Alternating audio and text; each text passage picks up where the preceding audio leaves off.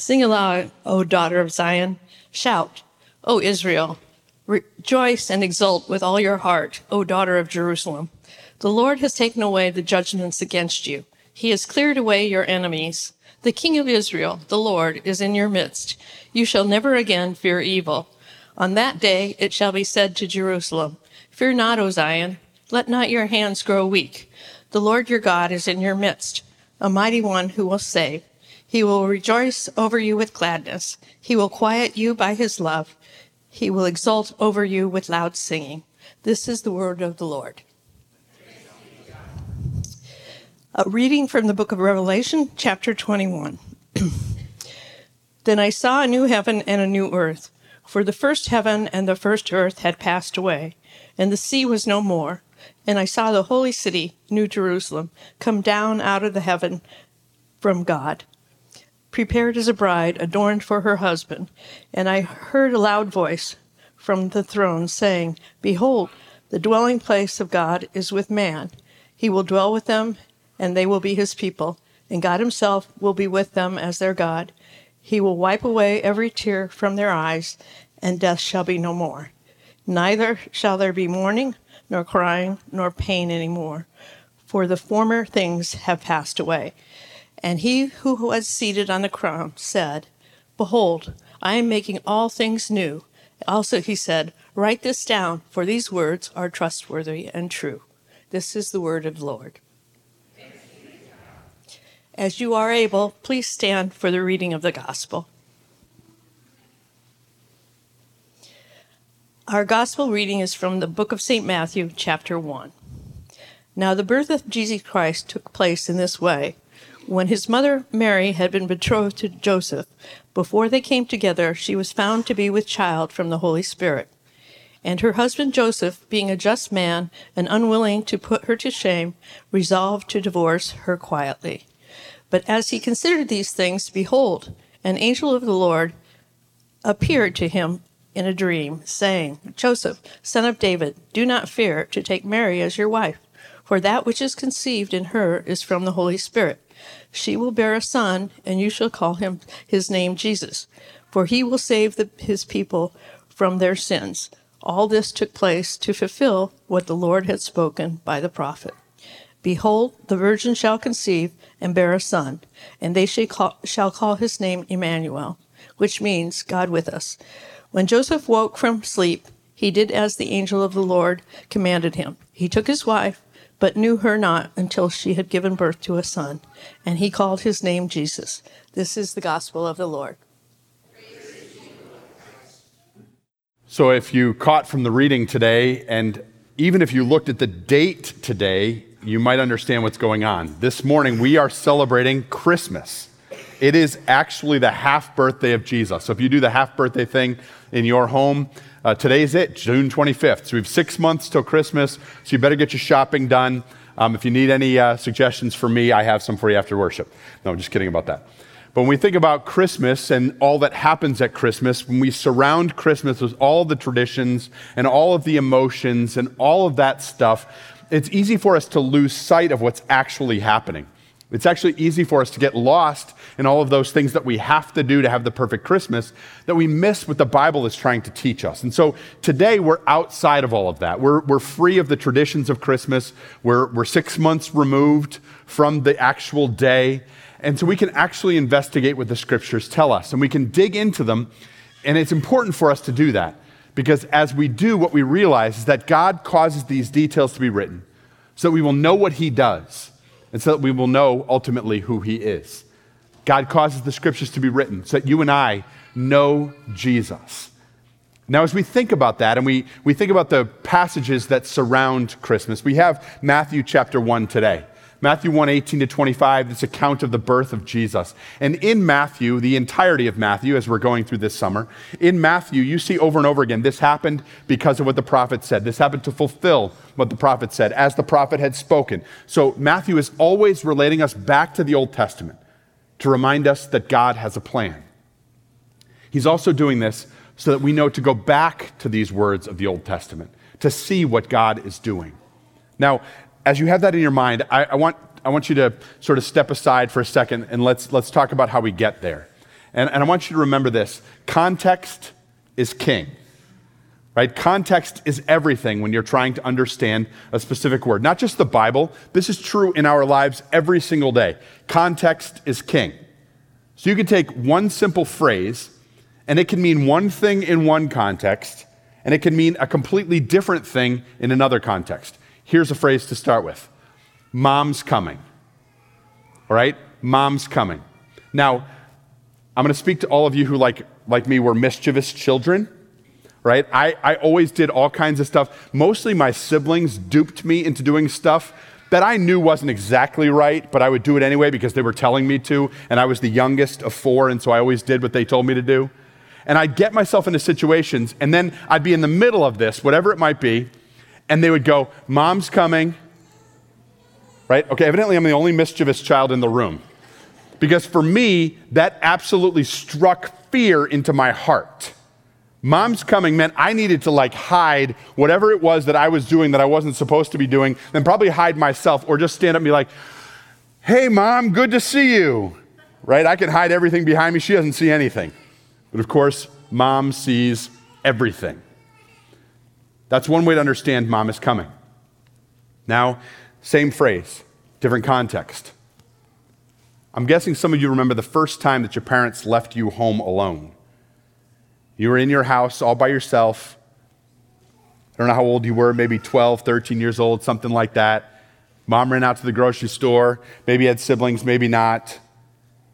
And when you're alone in the house for the first time, the house makes all kinds of scary sounds. And not only that, it seems like the light switch won't work. And, you know, there's probably danger lurking around every corner and I know that I saw a car drive really slowly past the house, and I just know that bad things are going to happen, and your blood pressure starts to mount, and you get more and more and more nervous until you hear the car coming forward, or you hear the garage door, you hear the driveway, you hear whatever it is, and you know mom's coming. And when mom's coming, a scared and lonely child is immediately comforted. Same phrase, two different contexts two different meanings. Mom's coming strikes heart, strikes fear in the heart of the little boy who's down in the basement spray painting his matchboxes. Mom's coming brings comfort to the little boy who's afraid because mom's gone for the first time. Context is king. God is coming. What's the context? What does that strike in your heart? God is coming. Well, as Matthew speaks of this in his gospel, he references the prophet Isaiah, specifically Isaiah chapter 7. And it's a time when the prophet Isaiah is going to the king of Judah, the king of God's people. And as he's going to the king of God's people, King Ahaz, this king, has gone astray. He's profligate. He's gone and done his own thing. He's a wicked king. We're writing about 730 BC. And the prophet Isaiah is sent to the king of Judah, King Ahaz, to correct him, to correct his ways. And what's happened is that Ahaz has allied himself with a foreign king. All right, so understand the political situation of the day. David has long since been dead. The kingdom of Israel, God's people, have split into two. You have the kingdom of Israel in the north, the kingdom of Judah in the south. And as God's people have split into, other nations are looking at this and saying, hey, now's our time to take over. The big kid on the block is a guy named Tiglath-Pileser. I know you're excited about this. Tiglath-Pileser, you can win friends and influence people by talking about Tiglath-Pileser of Assyria from 730 BC. They'll be really impressed, just as impressed as you are with me right now. But listen, Tiglath-Pileser is the big kid on the block. He has designs on taking over this whole region of Israel and Judah. The king of Judah is rightfully afraid because he knows that they can't defend this kingdom. And so instead of doing what he is supposed to do and seeking the will of the Lord, because he is, after all, the king under the great king God, instead of doing what he's supposed to do and seek God's wisdom and God's counsel and to do whatever God tells him to do, he decides to do his own thing. Now, what would God have told him to do? Likely, God would have told him, the king of Judah, to ally with Israel, with whom he could have formed a united kingdom. And not only that, but to include Aram, which is the region immediately above, to unite all of the people of God against this one king that would have given them a chance. And not only that, would have been something that was uniting for the people of God rather than dividing. But instead, what King Ahaz decided to do was to turn his back on Israel and Aram and to go and find the bully and to surrender himself there. And that's exactly what Ahaz did. He gave himself over to Tiglath-Pileser, gave the kingdom of Judah as a vassal state, which means that they were willing to surrender all of their rights, all of their authority, all of the things that were rightfully theirs in order to be protected by Tiglath-Pileser, protected by his kingdom. Well, this displeased the Lord. And so God sent Isaiah Isaiah goes to Ahaz to confront him in this, to say to him, Why would you do such a thing? Why wouldn't you instead fear the Lord? Why wouldn't you do what God is telling you to do? Why wouldn't you ally the kingdom? Why wouldn't you align everything together? Why wouldn't you seek God in this? What do you think you possess that God doesn't? What wisdom do you have? And to prove that God is serious about this, Isaiah takes away the only remaining resistance that Ahaz can have. You see, the reason why we fear when mom is coming when we're doing something bad is because hearts that are calloused and hearts that are mired in sin fear a judge who is coming. But hearts that are numb because of their sin have no fear of a judge that they cannot see. Or let me say it more clearly in this case hearts that are calloused and numbed by sin have no fear of a God they cannot see. And so Isaiah comes and says, You're going to see God. He starts with this Ask the Lord your God for a sign, whether it be in the highest heights or the deepest depths. Ask the Lord for any sign. Ask the Lord to show you that He is real. Ask the Lord to show you that this is His kingdom. He gives this this uh, challenge to Ahaz. And Ahaz, instead of saying, okay, now I understand that God's real, I understand that you're the man of God, instead of doing that, Ahaz goes, no, I couldn't possibly. No, I couldn't possibly, I couldn't possibly challenge the Lord or put him to the test. Ahaz replied, I will not ask. I will not test the Lord. But Isaiah sees through this facade. Isaiah understands that Ahaz is just putting up a front because Ahaz has already done his own thing, remember? And he doesn't want to know that God is real. Instead, he wants to keep God at arm's length because calloused and fearful hearts, those numbed by sin, do not fear a God they cannot see. And so Isaiah says this The Lord himself will give you a sign. The virgin shall be with child, will give birth to a son, and you are to give him the name Emmanuel Emmanuel, which means God with us. In other words, Ahaz, I'm calling your bluff. God's coming.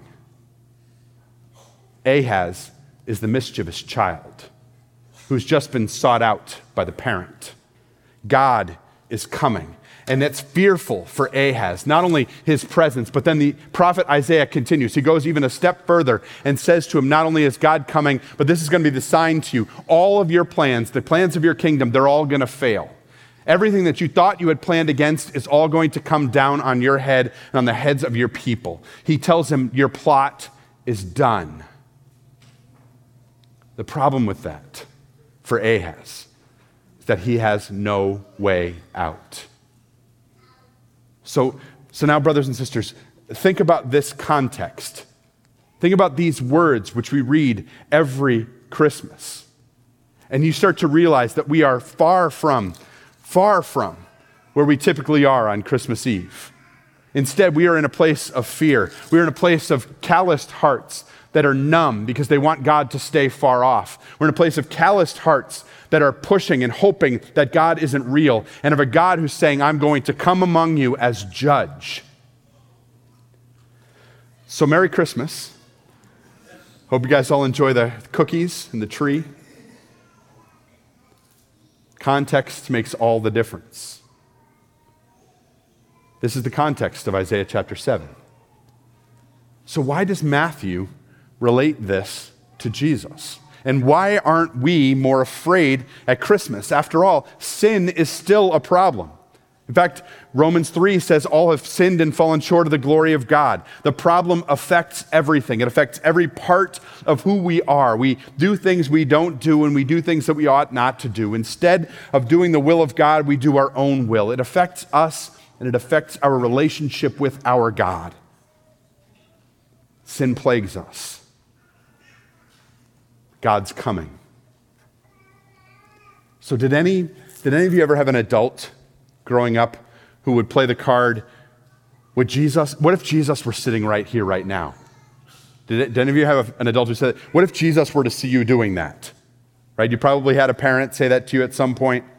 And the idea was that it was supposed to strike fear in your heart, right? Should you be proud of what you're doing right now? I'll just add the young man and then it's my life, right? It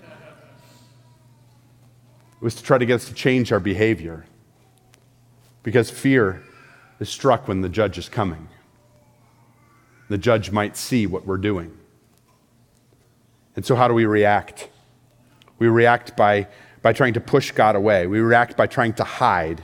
We react in fear. We react in the hopes that God will stay far off because callous and numbed hearts do not fear a God that they cannot see. But God is coming, and we can't hide and He sees all. And it's important for us to remember. It's important for us to remember our sin and sinfulness, in part so that we can relate to somebody like Ahaz, so we can relate to what's happening here in Isaiah, but also so that we can understand and remember what God is doing, also so that we can understand and remember who God is, because the Lord is coming.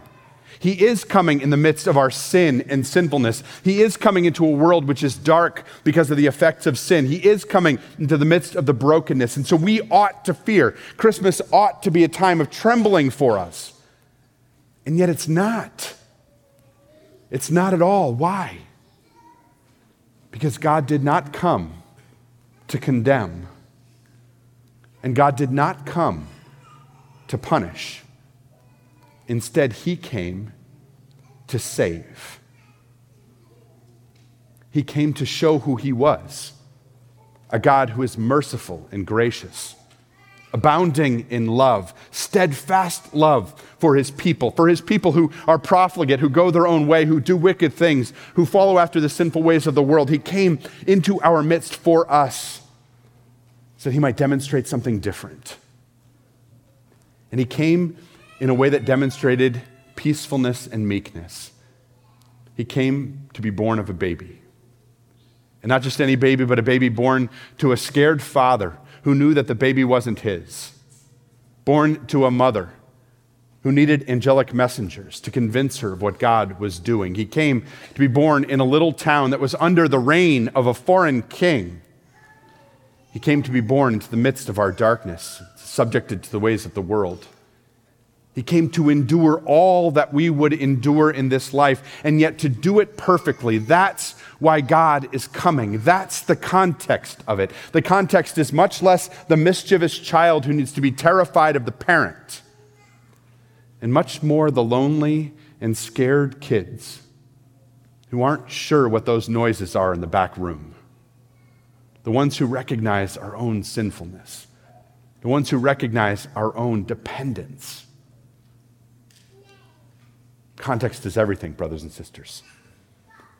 And God is coming. He's coming to be your Savior. He's coming in mercy and forgiveness. He's coming to show you who He is and what He wants with you. He is coming because He loves you. And so there is no need to fear Christmas. In fact, we might say it this way that's what Christmas is all about, Charlie Brown that God has sent his son Jesus into the midst of our darkness and sin, to the midst of our fearfulness and loneliness, to show us who he is a God who is merciful and loving, a God who forgives. And that's the good news of Jesus that Matthew tells us about. For the glory of Jesus our Savior. Amen.